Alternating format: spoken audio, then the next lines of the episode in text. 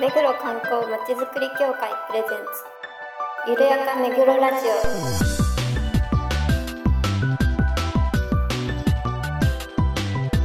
この番組は目黒に関することをゲストを交えてゆるやかにお届けする観光トークバラエティです。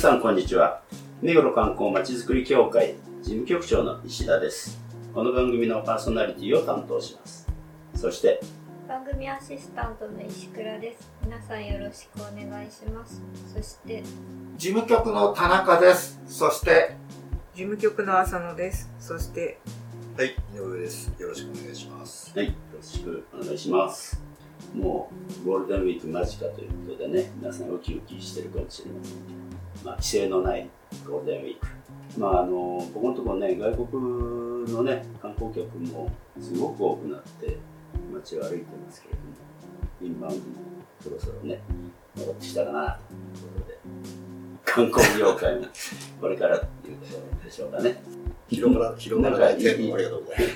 言いそう言いたそうですね展開しないなと思って、聞いてたらやっぱりなと思ったんですよ。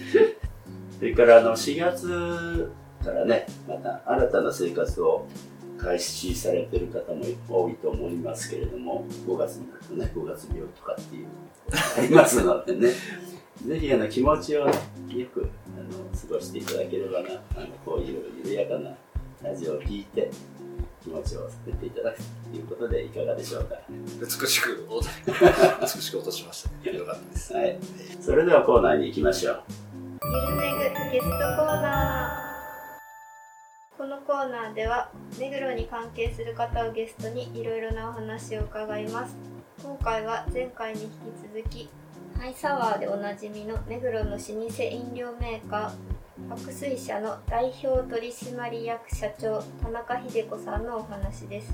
今日はお忙しい中本当にありがとうございました。お時間いただきました。これちょっと一回で終わるのかなって感じです、ね。ずっと聞いてたい。いろいろ、いろいろある。いろいろあるいろいろあるんでしょうねあ、俺みたいな。聞き逃したのがさ、このほら、さっき入れ方？あ、一体差、そうだね。あそうですねそうだそこねに。言っとい、言っとくといいと思うんですよ。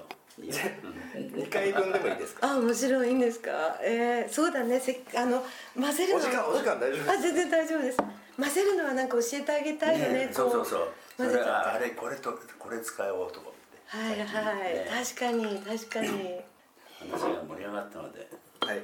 次回もぜひよろしくお願いします。あ、急に。はい。いいですか？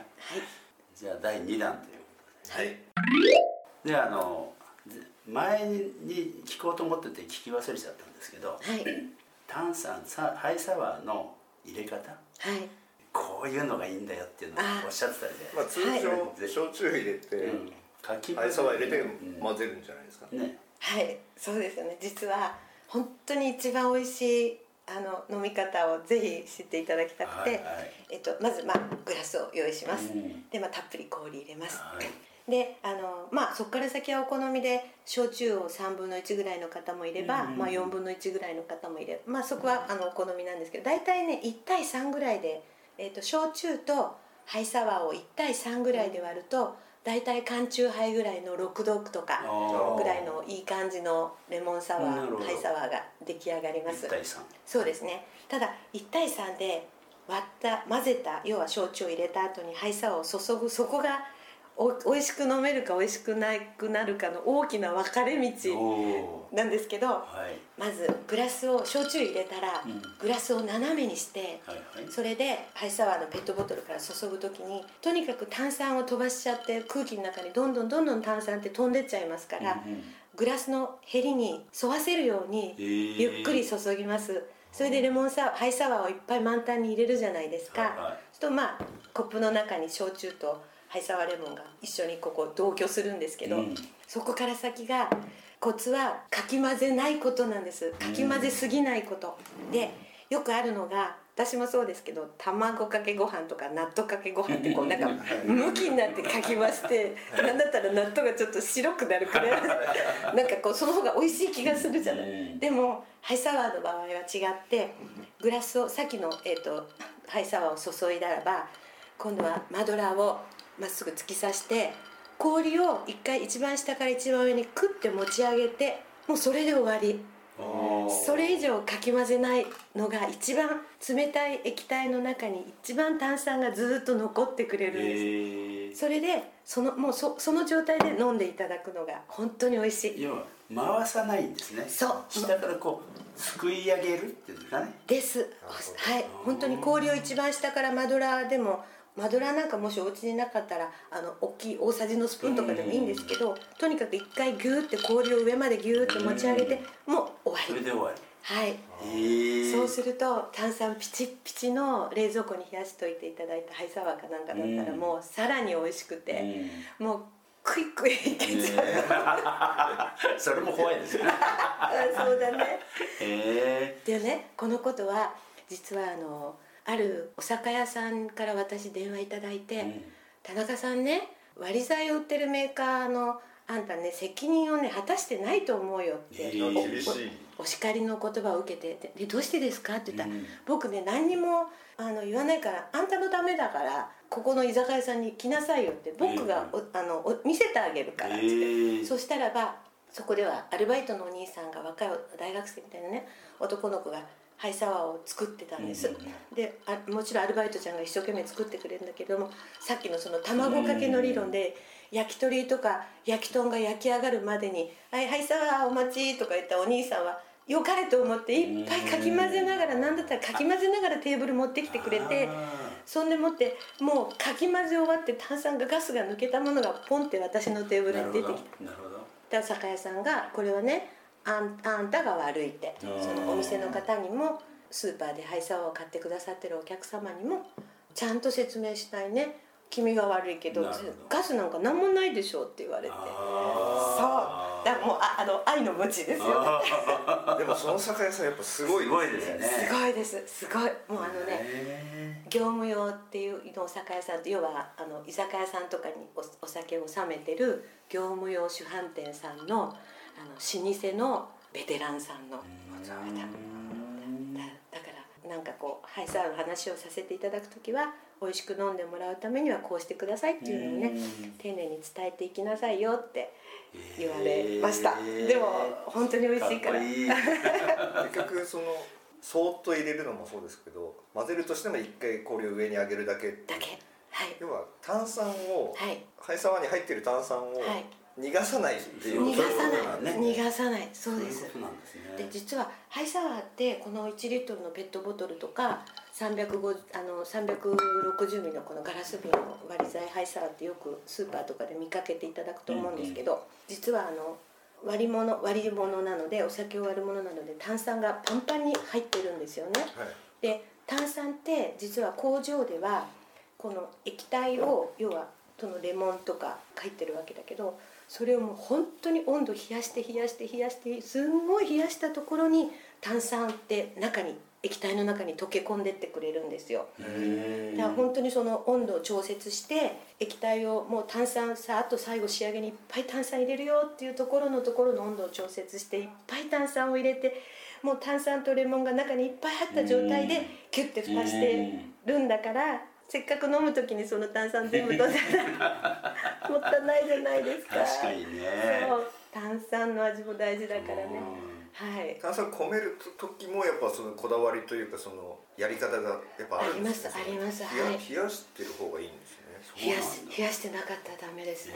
とにかく冷やしとかないと炭酸は液体の中にねあのもともとなんかん仲悪くとは言わないな。うこう綺麗に混ざらない。混ざらない。だからそういった温度の調節とかも一生懸命工場でやってキュッて蓋してこうお客様の前に出てるんだからそこから先ね。うん。なるぜひ。いやーそれはでもなんかいいこと聞いたよほどかき混ぜない理由がもう明確ですよね。明確だよね。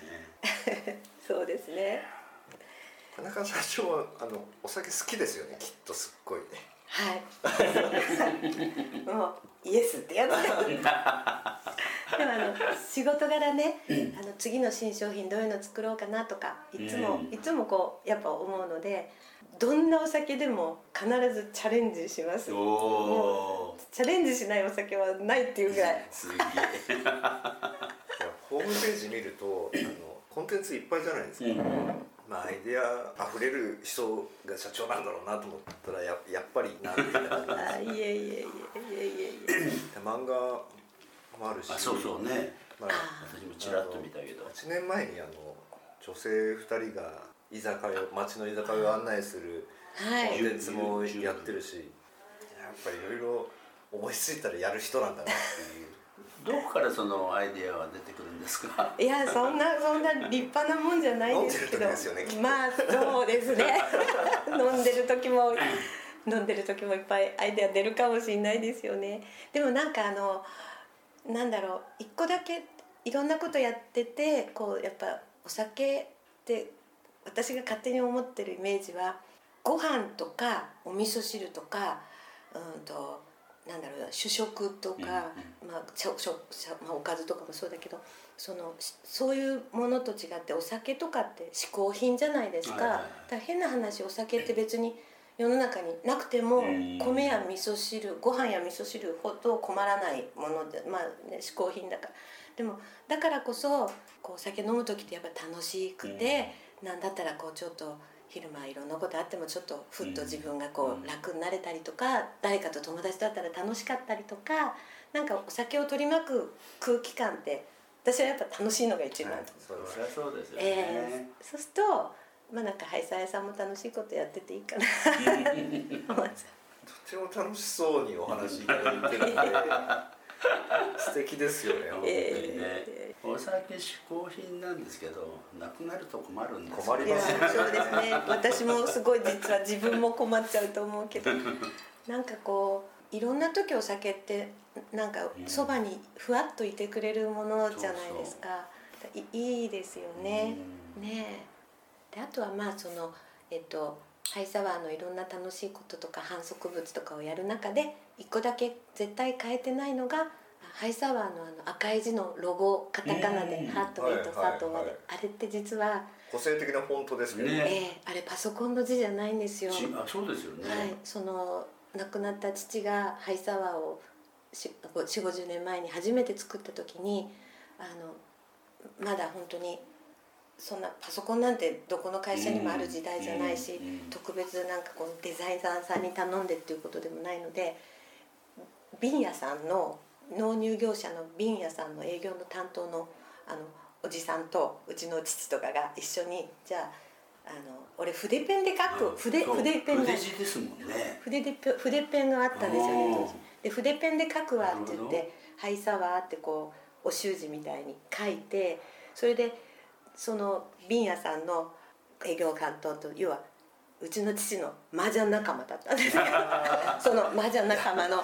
何かしらの仲間じゃないかなと思いましたですか？ご担当が「分かりました社長。じゃあ俺これちょっと習字の字のままだと字細いからもうちょっとこう俺がこう太くしてみますよ」って言ってなぞって太くしてそれで「ハイサワー」ってやったのででそれはこのまこれにはい。へで以来ずっともうそこだけはまあ会社のルーツみたいな字なのですごい赤い字でバランスよく書かれたんですね父上は本当にね。お習字はね好きだったのかなうん。昔の人だからね。なんかちょうどあの明朝体っぽいのと可愛い文字の中間ぐらいの絶妙なバランス。あです確かにね。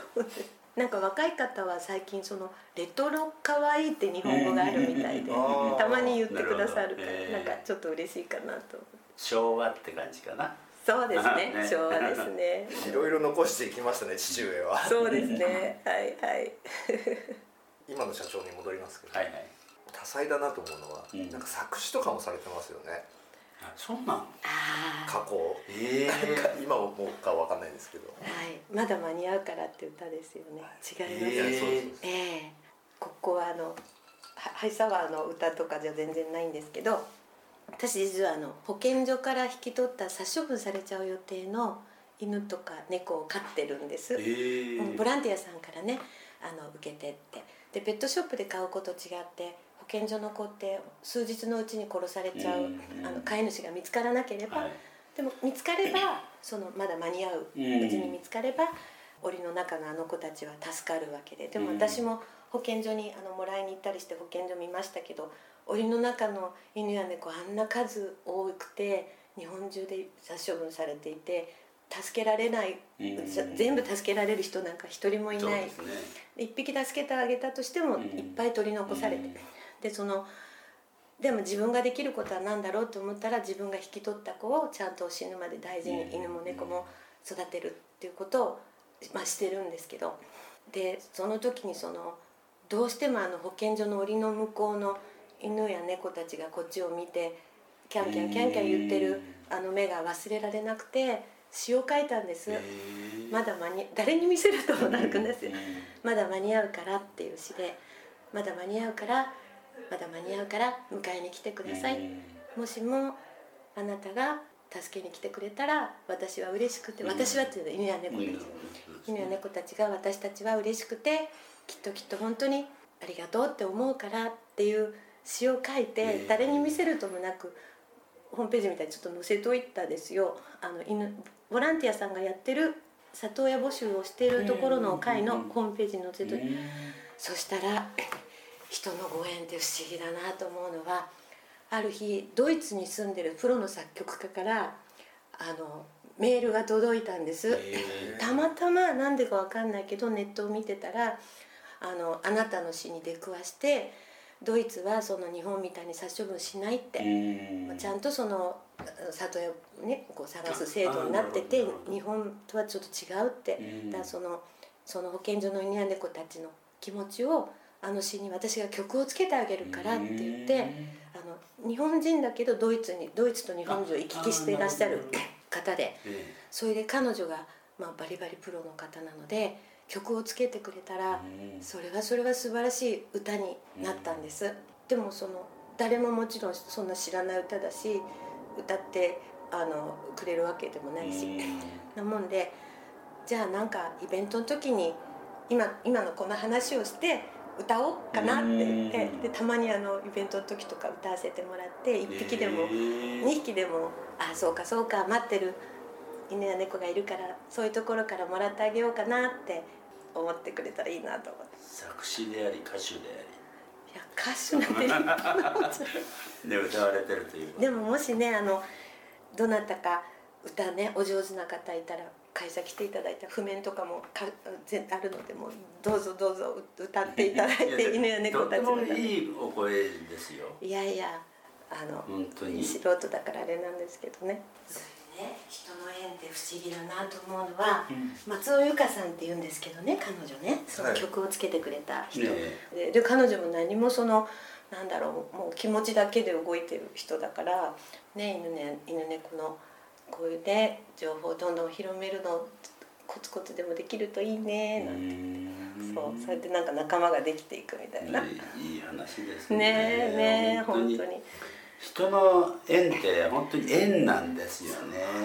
そうもうね本当ですよね。それはあの人柄にもいやいやいやそんな私何回だけどね人の応援で本当に本当にありがたいよね。うん本当に。ね助けてくれるしね本当に。で私もあのずっと思ってるのは仕事は最後は人間関係って思ってて、確かにねそうですよね。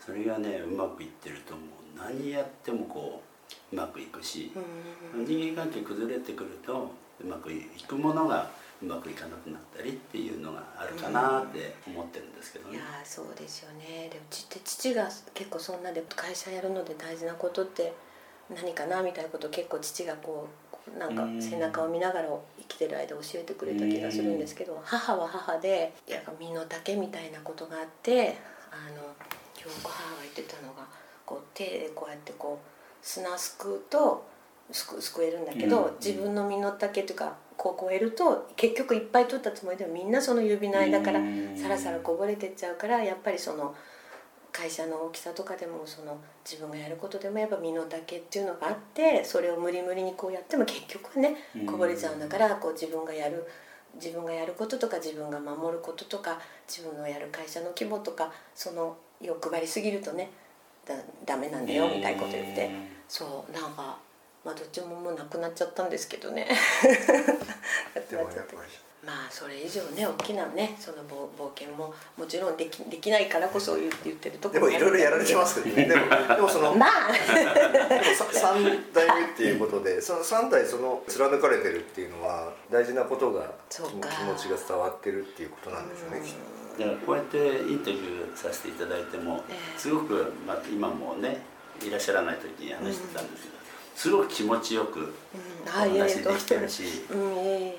あのやっぱりあのこいちゃんあれですけど性格の良さもそうなんですけれどもそれっていうのは多分親御さんから引き継がれてるものなのかななんてね思いながらお聞きしてたんですけどね。まあねね。観光協会さんは何人くらいの所帯で普段なさってるんですか？5人。うんそれであのこうもうかっちりこう分担しちゃうんですか？5人あみんなでね話しながら。あやっぱそうなんだ、ねえそうですよね。やっぱり一人でできることって決まっちゃうじゃないですか。ね。いやみんなで作り上げようって。私はねそういう主主主思考なので考え方なので、そうですよね、ええ。その方が絶対いいですよね。うちなんかもう本当あの初対ちっちゃいからもうだ誰でももう何でもお互いに助けっこするみたいな感じで、それこそねあのええ営業の子が足りなかったらはは配達行ったりあのジ事務の子が足んなかったら展示会でなんか「どうですか?」ってこうビッグサイト行ってね事務の女の子がやってくれたりなんかもうみみんなでね助けっこですよね。で私も今ねあのシール貼りとかこうですよね地道にやったり、はいはい、いや本当そうですよね。嫌いじゃないですもんね、いやいやいや本当。あれもやっぱちょっと楽しいいやそうですよね。でもあれね載せていただいてありがとうございとんます。でもないです、あのねね目黒土産、ねもう少しでも多くねありがとうございます皆さんに知っていただきたいとう思います、んこれねからもあの PR させていただきますありがとうございます。すいません。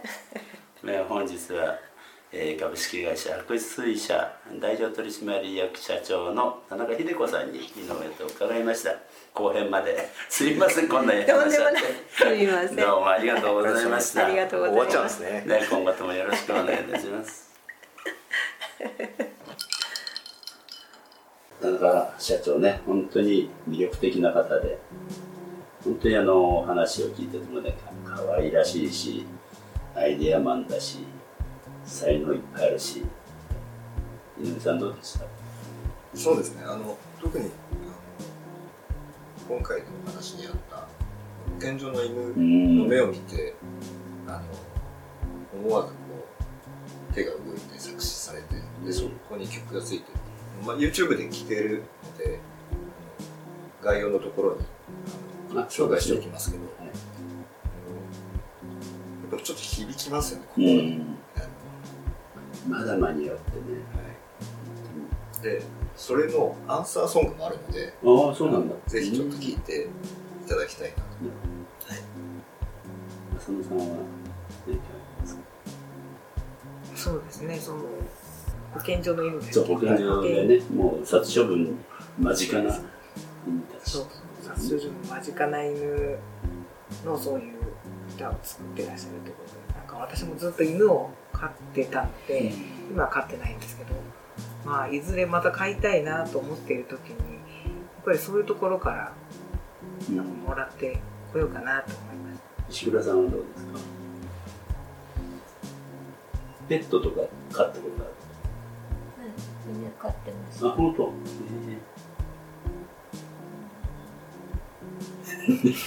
広がらない。広がらない。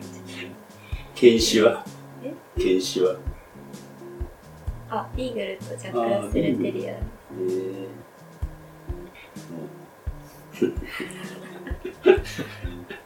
田中さんは？